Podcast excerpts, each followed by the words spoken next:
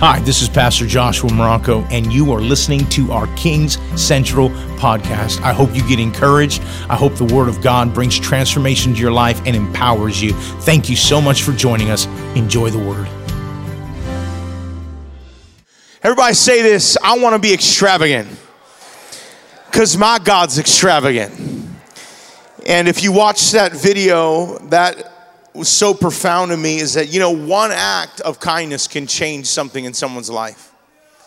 And, you know, what happened for us, I remember one day I was at, I was at Safeway. I was at Safeway there in Oahu, there in Hawaii Kai.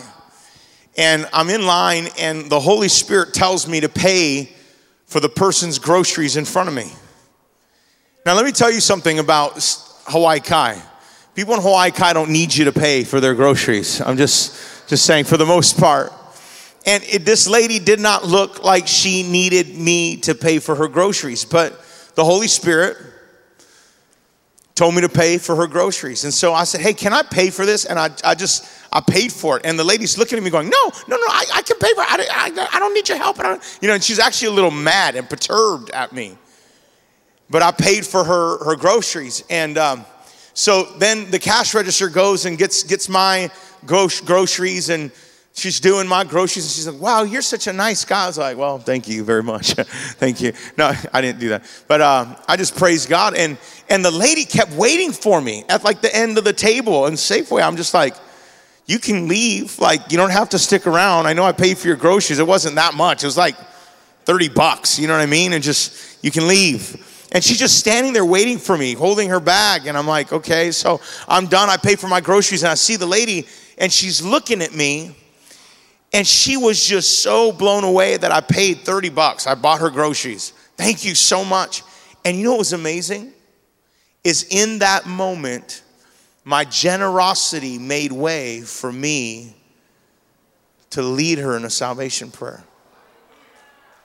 Can I, t- can I tell you what right now? I know a lot of us, man, we, we've, we've tried different things. We've, uh, We've stood at the corner of places and got on our soapbox and preached. And, and friends, listen, I'm not here to demean anyway, but can I tell you there's nothing like generosity that opens the door for the Word of God. When you're generous, it, it, it opens up incredible opportunities. And so I want to ask if you'll join us. Our churches statewide, not just Oahu, but statewide, every one of our islands are joining together for this extravagant campaign. And we've made, I'm to ask the ushers right now if you can help me. Ushers, I want everybody to get one of these cards. And this week, we're to ask you just to pray and say, Lord, how can I be a part of blessing someone? Maybe, you know, maybe you want to buy somebody something small or you want to go help somebody carry their groceries or, you know, you know, something, something that sometimes that gets overlooked is returning somebody's grocery cart at Costco. You know what I mean? Just, just something. And all you have to do is in that moment. Now, listen, if you're going to leave this with a tip at the restaurant, please make sure it's a good tip. Don't, let, don't use this as your tip. Can I tell you that right now? Please don't embarrass your pastor, all right? Man, you leave a big tip, put this in there, and invite your waitress or your waiter to service. And Wednesday night for the month of February, we're starting this incredible series, Extravagant, and it is going to be amazing. We're going to learn about the extravagance of God. How many of you guys know we have an extravagant God? But we're gonna learn, we're gonna learn how to be extravagant as people. And that's not, friends, listen, that's not with money, just money. That's with the love of God, the grace and the mercy of God. So are you guys ready for that series? How many of you guys will use that card to invite somebody to experience the extravagance of God? Come on, anybody? Awesome.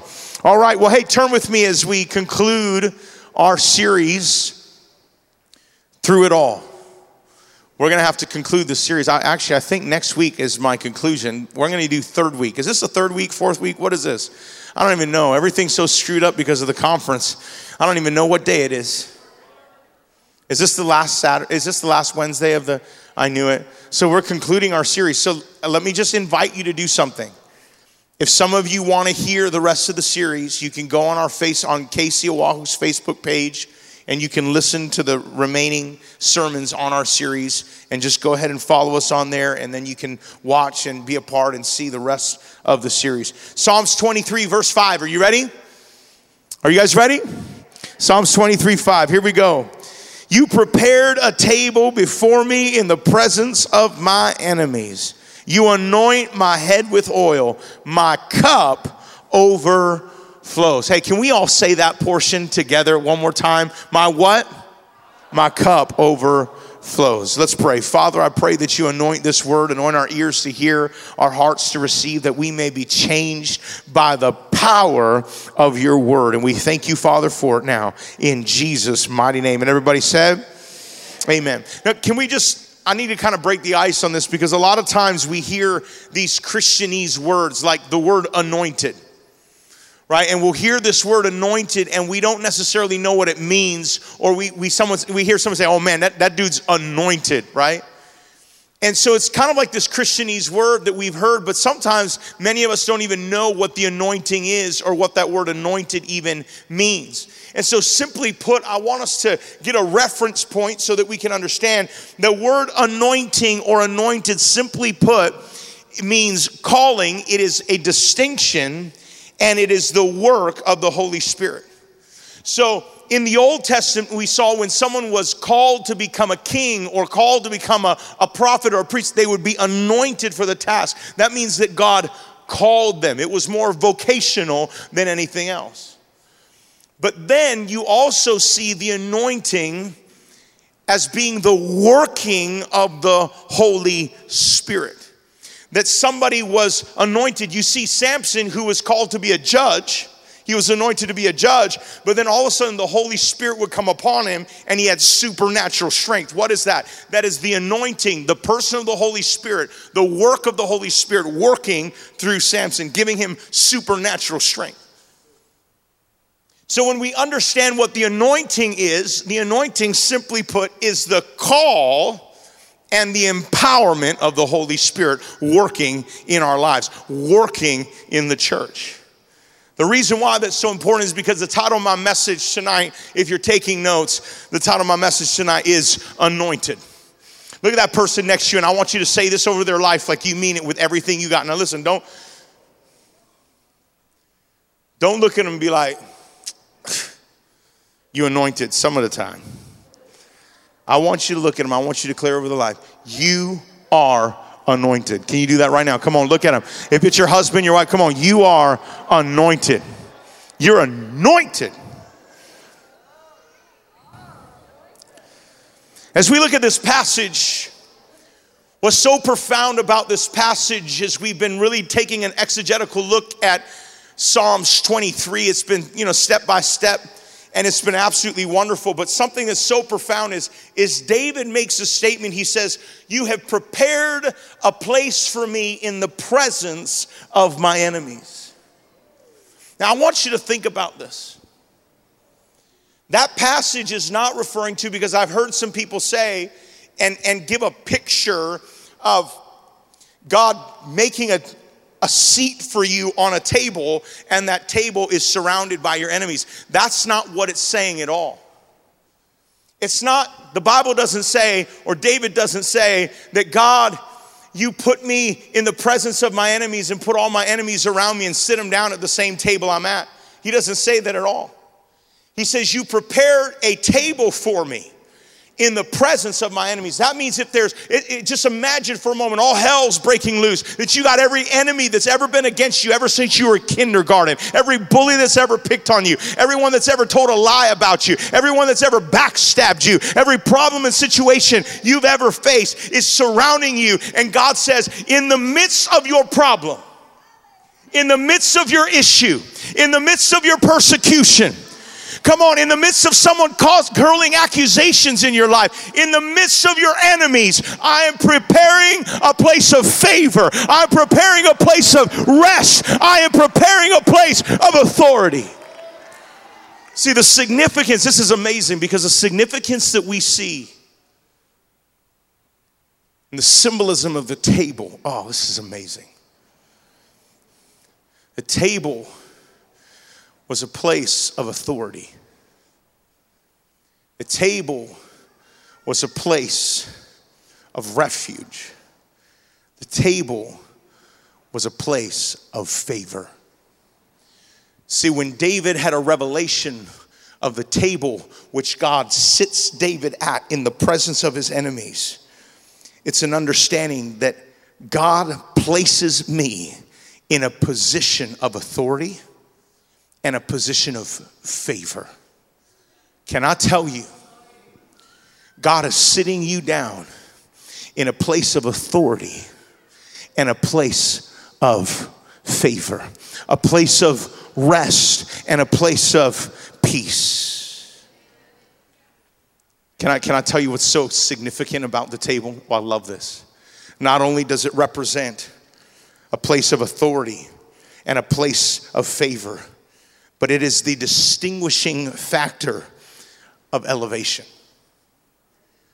That in a crowd, if someone in those days in the Old Testament, in a crowd, if someone was to be seated at a table, that means they were being elevated.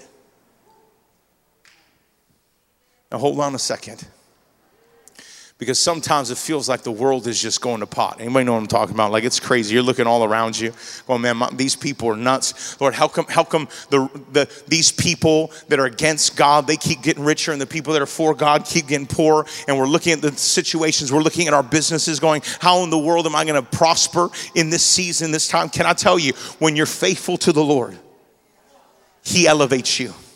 And can I tell you, it is not based or determined on what's happening around you. Now, hold on. hold Can I tell you something? In the midst of coronavirus, God can elevate you.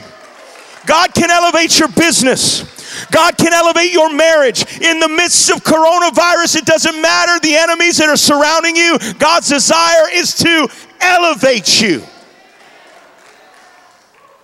So he's preparing a place of authority. He's preparing a place of favor. He is elevating you intentionally. We've got to know what it is to walk in that confidence. We have to know what it is to know that the peace of God that passes all understanding, that there's a confidence in me. See, when, when you're sitting at that table, something happens.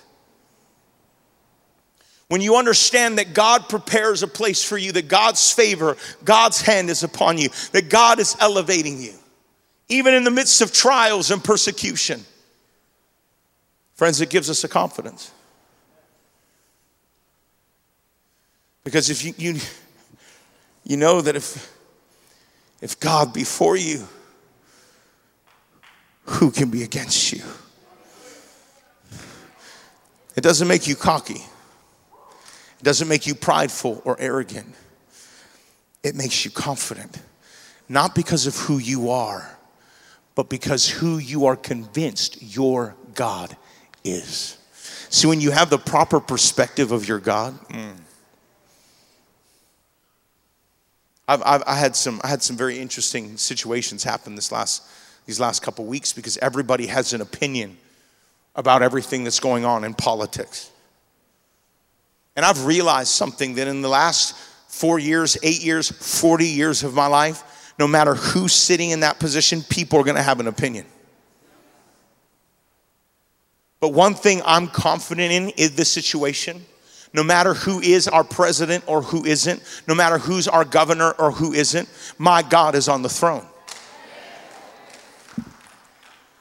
Can you imagine if if the believers, can you imagine if the church got so confident in the position and the strength and the power of their God, instead of looking to others for supply or to others to be their source. They recognize that God is their source. They'd stop chasing. They'd start ch- they'd stop chasing things and start chasing after God, saying, I know God is my source because I'm confident in who He is.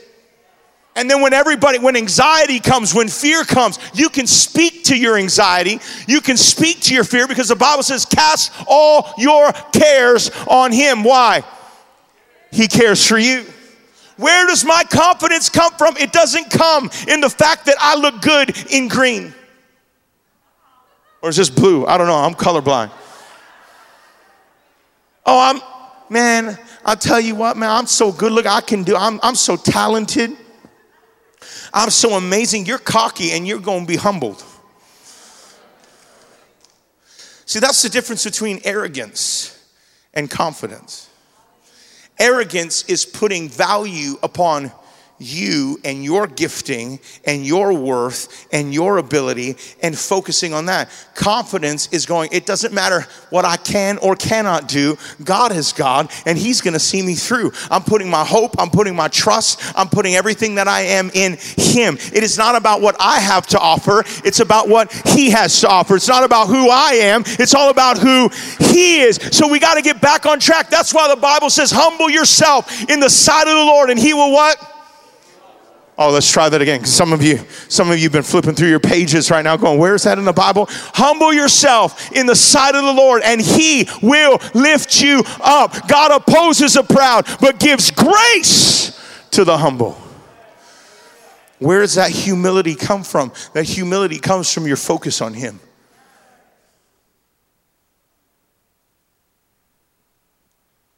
Our confidence comes in our King our God. That's where your confidence is going to come from in this season. I know I'm looking at this. Uh, can I just tell you, I'm looking at this congregation and I see some of the most talented people in their field that is out there. Some of you are the greatest builders. Some of you are the greatest chefs. Some of you are the great, whatever you do, you're, uh, you're going to work at it with all your heart. And friends, that's what you should do. But don't put your confidence in your job and in your gift. Put your confidence in your God. Because things can shift in a second. What happens? What happens? You wake up one morning and your craft doesn't exist anymore. Your job's not there anymore. The tools that you used to use don't exist anymore. Does that mean now your confidence is gone? Friends, how often do we cast away our confidence? Because the devil comes in to steal, kill, and destroy, and he tries to steal from us and take from us. Because if there's anything that the devil wants to rob from you, it's your confidence. Because he knows, man, if I get believers confident in the, the ability of their God, there's nothing they can accomplish. There's nothing they won't do. I mean, like, it, it's, it's scary. The devil knows, man, you get some confident believers, crazy Davids will face Goliath because they're confident in their God. Crazy Joshua's will march around Jericho because they're confident in their God. Crazy Moseses and Joshua's will possess a land that they have no right to that is filled with giants because why? They're confident in their God. Confidence in your God will pave the way for miracles. Confidence in your God will pave the way for breakthrough.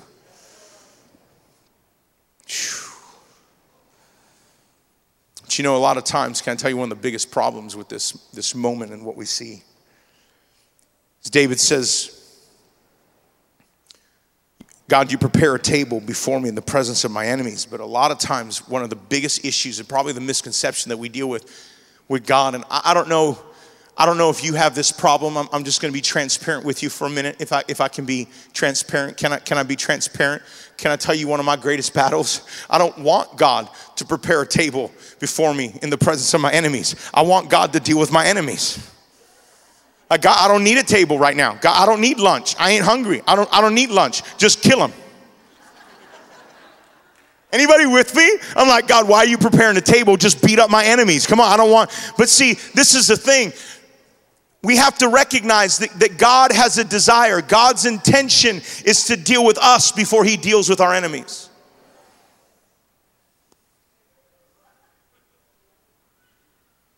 I don't like that.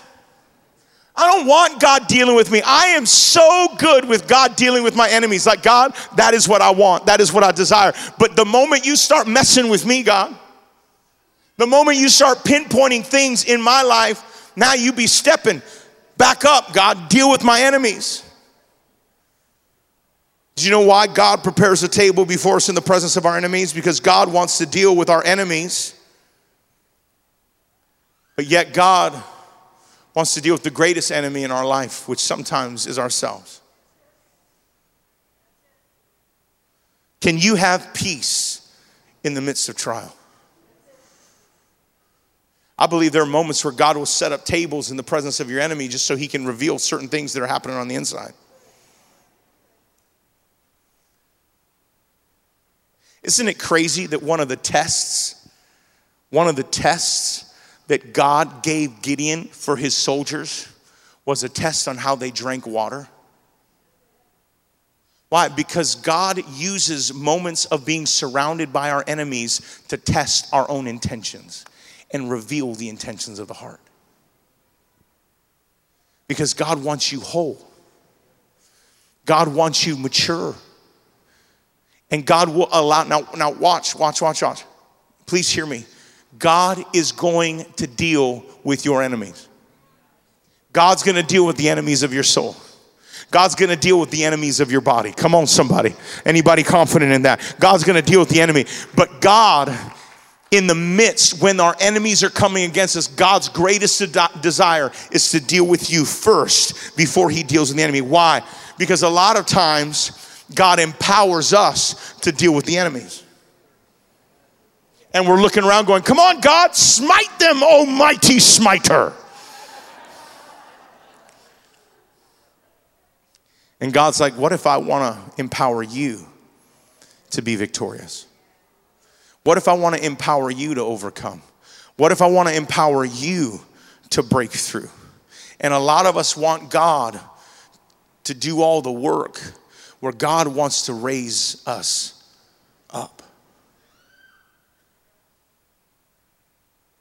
It's very difficult when we find ourselves in the presence of frustration, the presence of turmoil.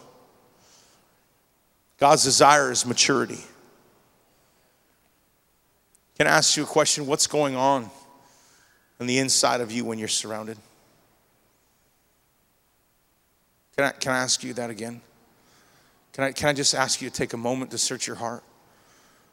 What, what's happening on the inside of you when you're surrounded? What happens on the inside of you when, when someone back stabs you in the back and is gossiping about you? Is your first response, oh, just kill him, God? I think our first response should be, God, why is this affecting me so much? Why am I so offended right now? Why am I so angry right now? Why, if I'm confident and I know that you're victorious and that you're gonna make me victorious, why am I so threatened by that right now? Why do I have fear right now? And I believe that there are moments where God uses what surrounds us to reveal what's in us so that He can do a work. Can I get an amen? David says he prepares a place for me, a table to eat at in the presence of my enemies.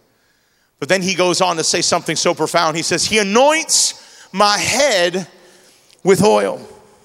You anoint my head with oil. Now, can we just deal with this real quick? First of all, I know enough English. I don't know a lot of English, but I know enough English to do two things to spell my name and to realize that this is present tense, not past tense.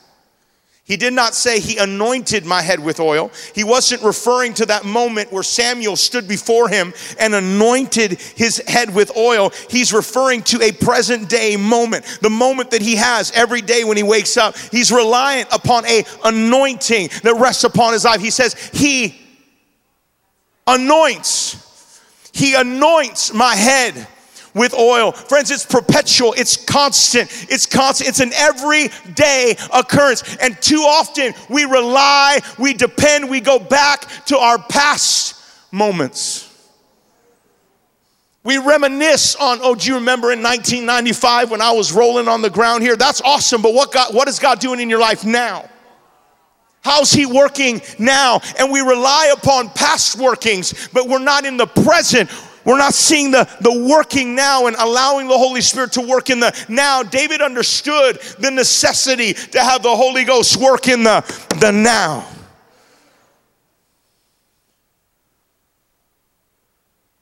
But the thing I love about this was he says he anoints my head with oil. Is David didn't just see it as a marker. I'm anointed, man. I got I got anointed when I was 10 years old. I'm anointed. Hold on a second. Wasn't just a marking in his life. He understands the anointing exists for everyday change. Everyday change. It doesn't just mark you, it changes you. Can I, can I say that again? It doesn't just, the anointing doesn't just mark you. Oh, David, you're going to be king. The anointing came upon David and it began to change him. Now, can I tell you what I love about this word anoint? In the Hebrew, the word anoint is actually the word dashan. Now, let me tell you why I like that word so much because it means to make fat. Hallelujah. Praise him. Come on, G. Come on, all you people that have been fasting for the last 21 days, that is your moment to rejoice. And you just you just praise the Lord and be, oh God, I'm just anointed. That's why people always say the larger you are, the more anointed you are. Oh, you've never you never heard that? It's the size makes more room for the Holy Spirit. No, okay. Okay, I guess that's not right. to make fat. Man, I love that. But can I tell you why that's so profound to me? It's because when you see that word dashan in the, in, in the Hebrew, it means to make fat, become prosperous, and anoint. The word picture, this is amazing. The word picture is to have somebody eating at a buffet that never runs dry, that has more than you need and has all these different, it's just like everything you need. It's that you have access to a buffet. Whew. You know what God's. Can, can, can I tell you, tonight, some of us need to shift our perspective of what God offers and what God is laying before us. God is laying before us a buffet. It's called the anointing. I said it's called the anointing. And the anointing is every part. Friends, it is healing, it is salvation, it is breakthrough. It is the it is the power, the unadulterated power of God. It is unlimited. And it is accessible to you. But too often, you ever gone to an, uh, uh, uh, a buffet and you're like, I, I like that, I don't like that. And we become selective and picky. Or the problem is we filled ourselves up before we got to the buffet. And now we're not hungry. And so we don't partake of everything that God has for us. But when he says he anoints our head with oil, that means he pours out the work of the Spirit upon us that you have access to that is rich that never runs dry. Friends, you gotta get a, you gotta get a clear picture of the anointing.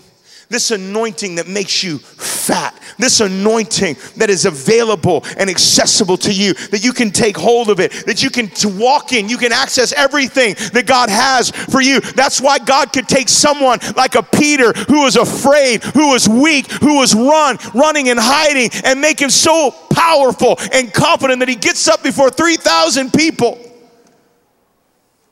Can we just, there's about 340 people in here tonight, maybe 300 people in here tonight. Do you know three times the amount of people that are in here times 10? That's a lot of people. And a man who just a few weeks before was in hiding, who had rejected Jesus, stands up before 3,000 people and begins to preach with all boldness. How does that happen? The anointing. Don't limit the anointing. Don't limit the anointing. Realize that you have access. God has given you access to Himself. He gives you anointing for your job. He gives you an anointing for your marriage. He gives you an anointing to raise your kids. Come on, someone. He gives you an anointing to obtain wealth. He gives you an anointing. How, I get excited because I look at certain things that happen in the Bible, and I'm like, God, how did that happen? How in the world did you use them? How did how in the world Did this guy outrun? How did Elijah outrun Ahab's chariot? Wearing a skirt and everything. Come on now. How do you do that? Look, can I just tell you right now? Ahab was king. That means on his chariot, it wasn't a donkey. He probably had a stallion. You know what I'm saying? Like he had a horse, maybe stallions. It wasn't a donkey, wasn't a mule. And he outran it. How did he do that? The anointing. Stop limiting the anointing and the marker in your life. But can I, can I tell you this too? Stop rejecting it. How many times have, has God anointed us for something, called us to something like, Lord, Lord, Lord, not me? We, we do the Moses all the time. But God, I can't, I can't, I can't, I, I, I, I can't. Or we, or we talk ourselves down. Like, God, I know you didn't pick me. It's just by happenstance. What are you? Are you joking? God picked you. God chose you. He's marked you. Stop questioning God. Stop rejecting the call. Well, yeah, Pastor, you don't understand what I did in my life. You don't understand the past. Friends, can I tell you, God knows it all. You know what the worst part is? God even knows what you think. It's scary. He doesn't just know what you did in the dark, He even knows what you think. He even saw when you're, when you're smiling at the guy, but inside your head you want to punch him in the face. He saw that. And still, He chose you? Like, I, I look at some of the pastor, pastoral staff. God chose Daniel Rice.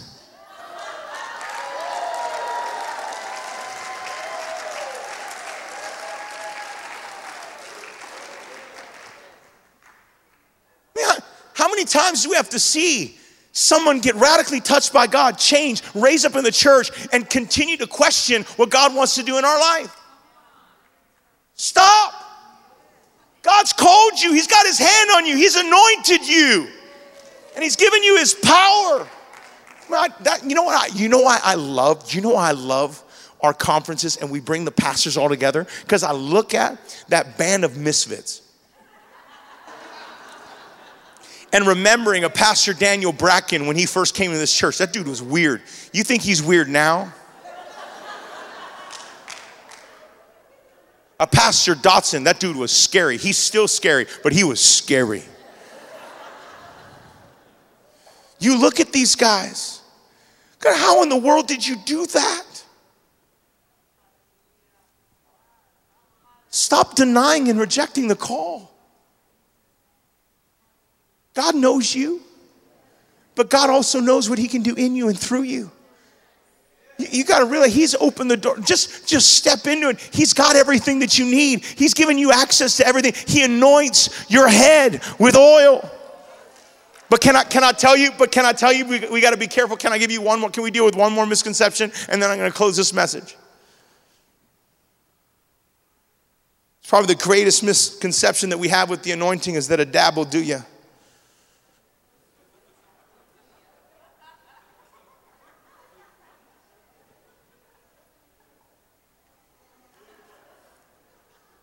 Right? Well, Pastor, I, that's, I spent five minutes in the presence of God today. I just, I had, I had my prayer time this morning.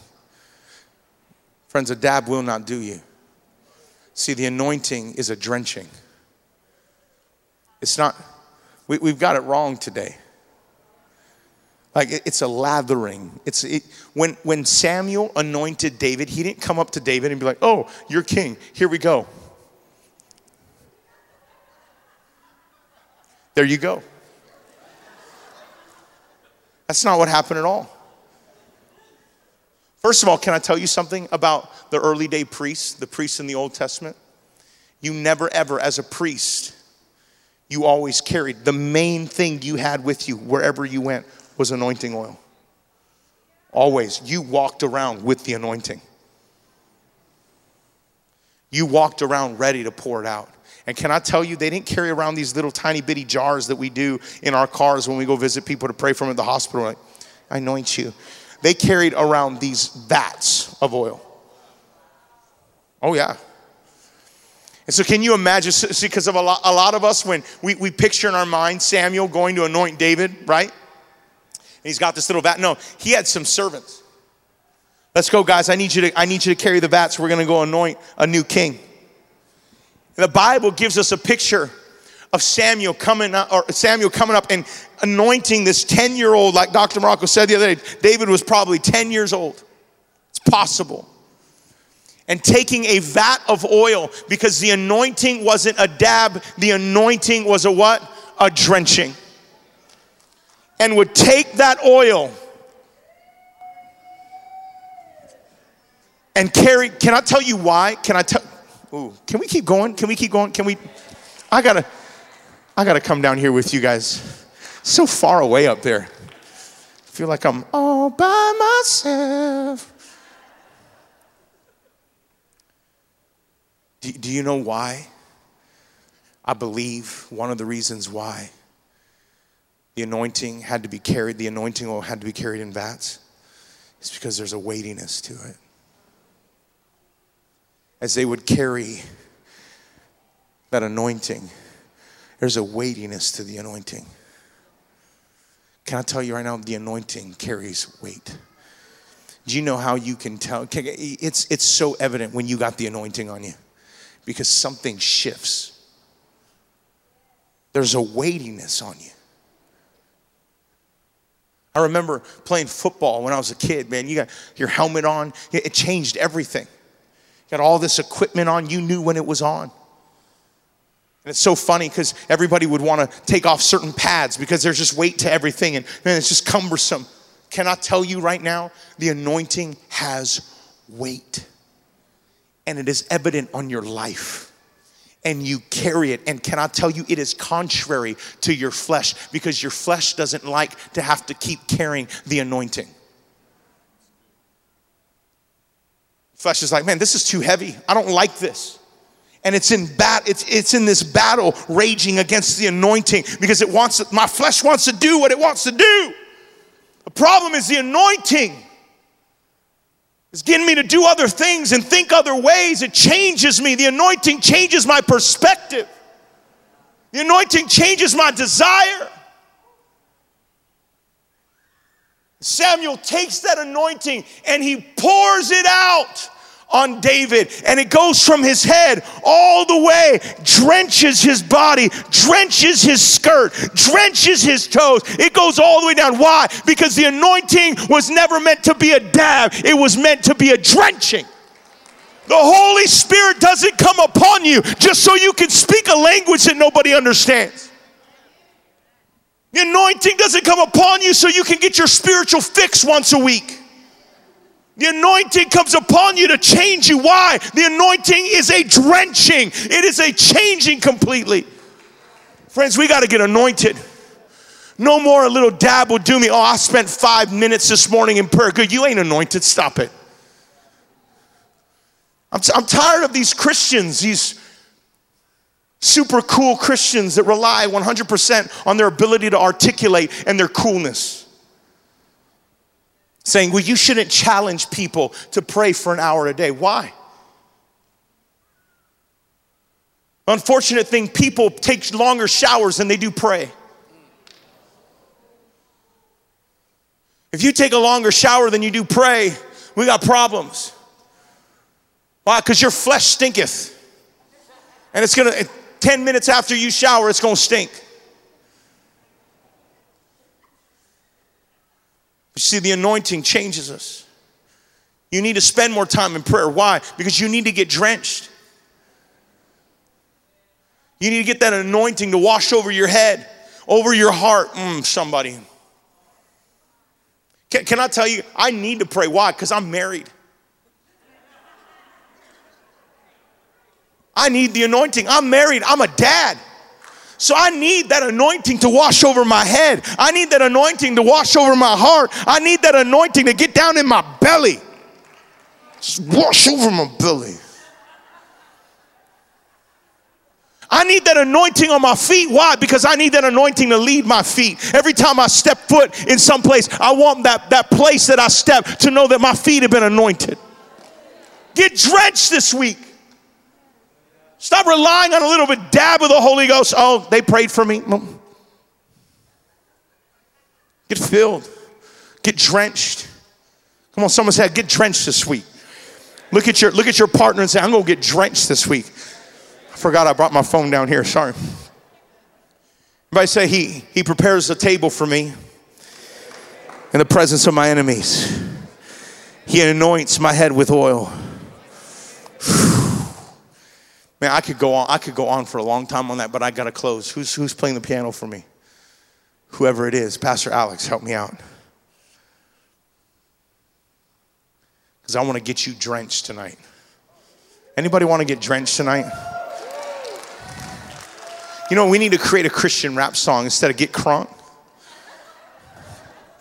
Get drenched. Get drenched. I'm sorry. Can you take that off the video for me? Thank you. He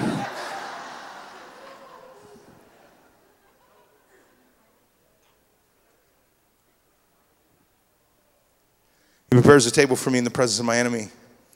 He anoints my head with oil, but I love this. My cup overflows. My cup overflows. David refers to the cup. The cup is a, simply a metaphor the understanding of the part of our, our life that holds everything together. It's a part of your life that holds everything together. It's David understood that that cup symbolized his life and what comes out of his life comes from that, that cup. The Bible, the Bible puts it this way out of the abundance of your heart, the mouth speaks. And David understood that whatever fills him is going to come, come out of him. That whatever's in me is, is what's is how I'm gonna respond to my enemies. Whatever's in me will determine how I interact with the anointing. But he says this what's so amazing about the anointing and what God does in our life is it overflows out of the abundance of our life, out of the abundance of our heart. And I, I got to read this passage for you. I love this. Second Timothy chapter 2. 2 Timothy chapter 2 verse 20. It says this But in a great house, there are not only vessels of gold and silver, but also wood and clay, some for honor and some for dishonor. Therefore, if anyone cleanses himself from the latter, he will be a vessel for honor, sanctified and useful for the master, prepared for every good work. Friends, you are a vessel. And David understood that. That's why he says, My cup overflows. He says, My cup, that vessel, I want to be a vessel of honor. Friends, can I ask you a question? Are you a vessel of honor or a vessel of dishonor?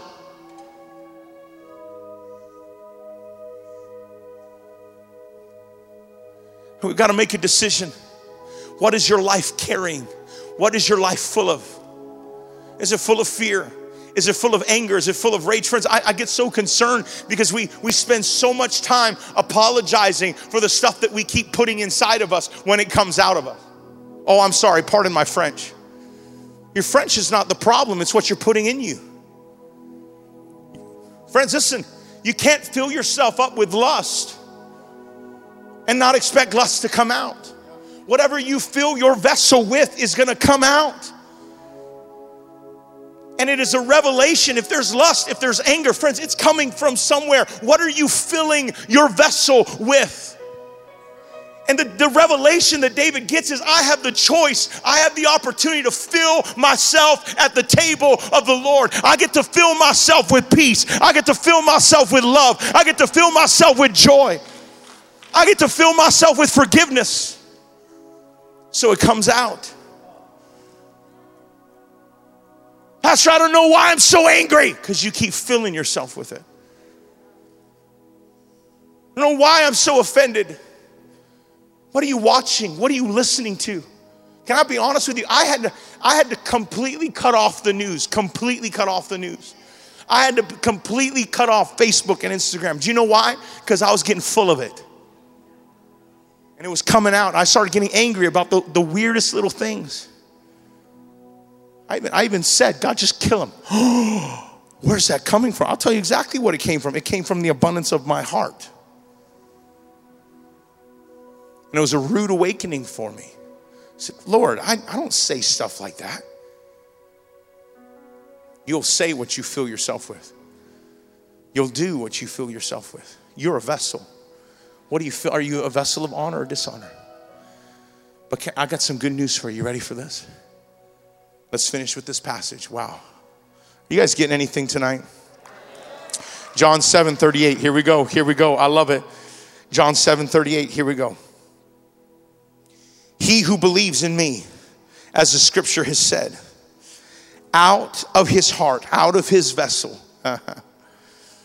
out of his cup, will flow rivers of living water. Will flow rivers of living water. But this is what he spoke concerning the Spirit, whom those believing in him would receive. For the Holy Spirit was not yet given because Jesus was not yet glorified. He's talking about the Holy Spirit. But can I tell you what's so amazing? Which says, Out of him shall flow rivers of living water. That word in the Hebrew is the word zao. In the Greek, it's the word zao. Now, let me tell you why that's so profound because the Greek word zao means not to be lifeless to enjoy real life, to have true life and worth of the name, active, blessed, endless in the kingdom of God. Do you know what it is? It actually means to have evidence of life.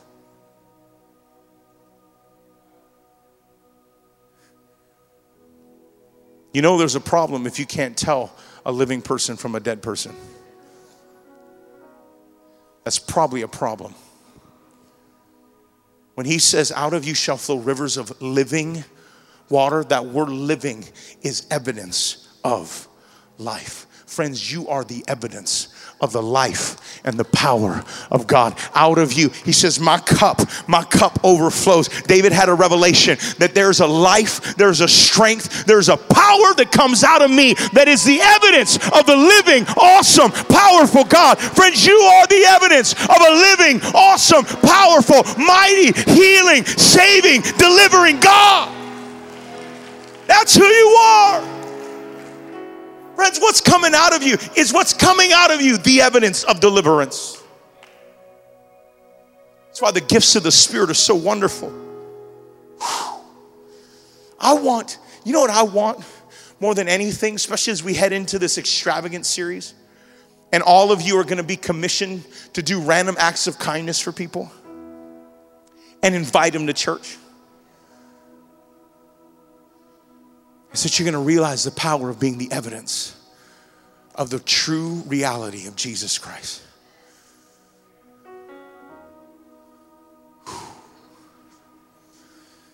He prepares a table before me in the presence of my enemies. He anoints my head with oil, my cup, my life, that which comes out of me, becomes the evidence of a true, living, awesome You are the evidence. So, can I stand your feet? You are the evidence. God, I declare greater miracles. I declare right now power, evidence to flow. I hope the word encouraged you. Thank you so much for joining us here on the King Central podcast. God bless you. Walk in power and walk in the fullness of that which God has given you.